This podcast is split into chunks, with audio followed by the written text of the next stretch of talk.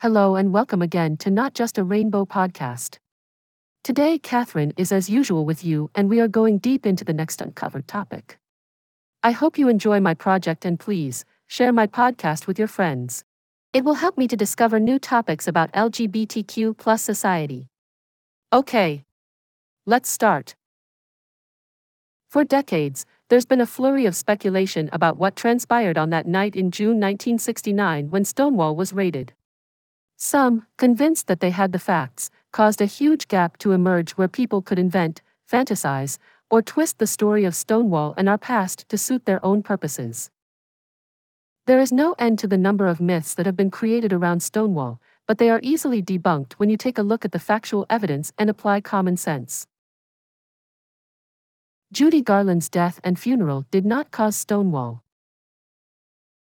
The notion that Judy Garland's passing was the driving force behind Stonewall is particularly disparaging to those of us who were actually present. It is reductive and harmful, and with the facts presented in this article, we can lay this fallacious story to rest. It was a conservative, heterosexual columnist at the Village Voice, Howard Smith, who had the concept for the raid. What's interesting is that Smith and the police captain who carried out the raid were close friends. My peers and I in our late teens and early 20s weren't groovin' to Judy Garland when we were in the Stonewall. We were jammin' to Diana Ross, the Beatles, and Barbra Streisand.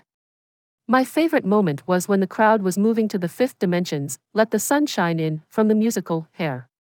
Judy Garland was not our jam, we wanted to party when we were in Stonewall, and that's not something you do to her music. The ultimate evidence debunking the Judy Garland myth is the coverage of the funeral at Campbell's funeral home. If you take a closer look at the photos and stories in the New York Times and other newspapers, you'll see that the majority of the people in the images and the quotes come from housewives.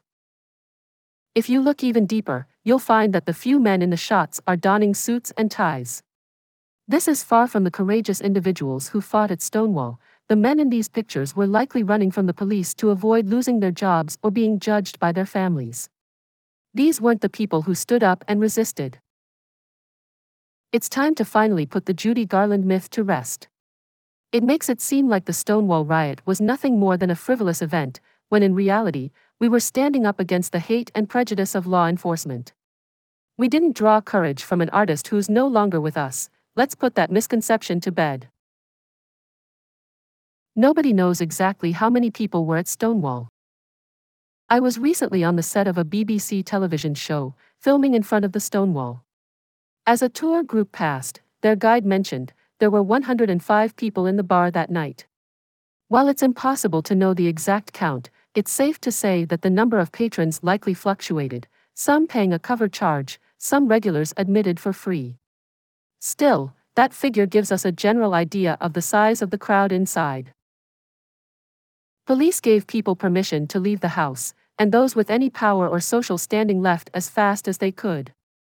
The remaining folks, street children, drag queens, who were soon known as transgender individuals, people of color, and the young members of the growing radical gay community, all congregated in a half circle around the entrance.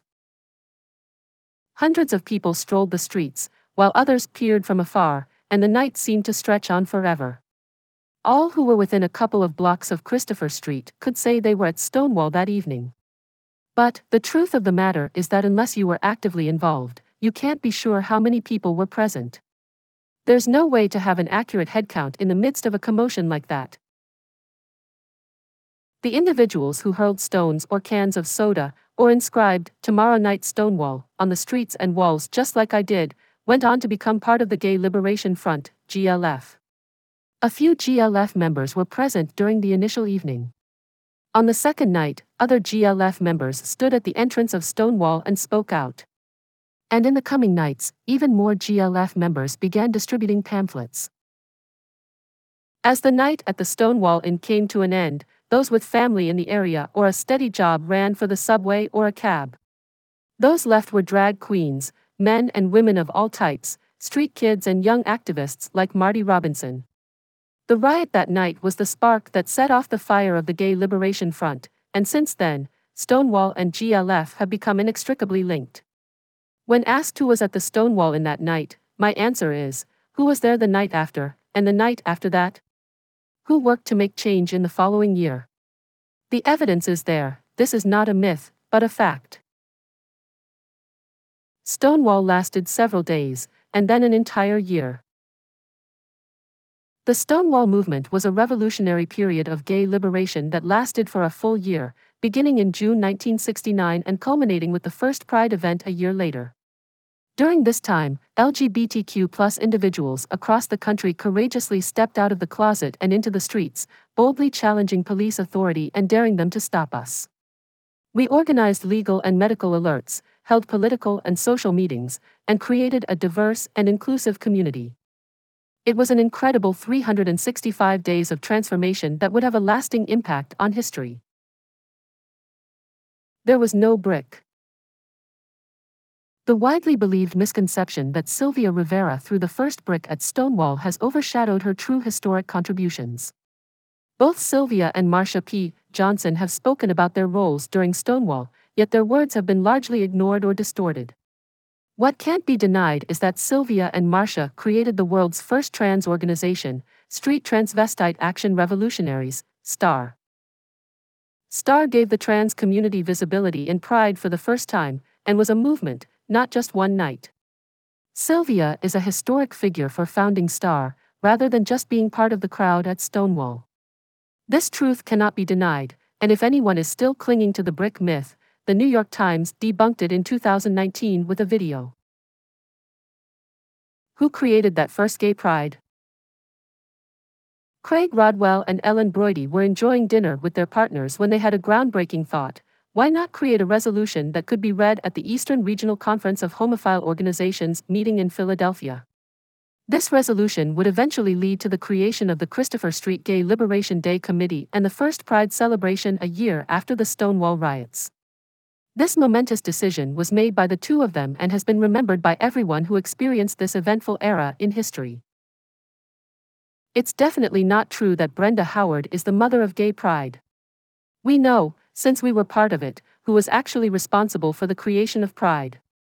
Ellen Broidy should be credited with this accomplishment, rather than Brenda Howard, who only participated in the first march.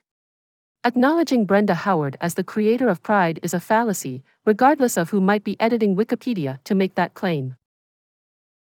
The most accurate history of Stonewall is a collective one. The many views of Stonewall are captivating, and the GLF members who were present have become the symbolic spirit of this event. Collectively, their individual memories form the larger narrative, and two books particularly bring the story to life Donn Teal's The Gay Militants in 1971 and David Carter's Stonewall in 2010. While Carter's book has some imperfections, it comes closer to the truth than any other account before or after. His work is especially noteworthy as it was written at a time when our community was just beginning to grasp the historic significance of Stonewall, and when various perspectives were being brought to the table. His dedication is evident, as he had to dodge between warring factions in order to bring the story to life, a feat that can be seen in other books. David Carter was unwavering in his commitment to locate any missing pieces of the puzzle and to ensure that the facts were made public. Unfortunately, there are those who were not present at Stonewall who allow their own prejudices to influence their writing.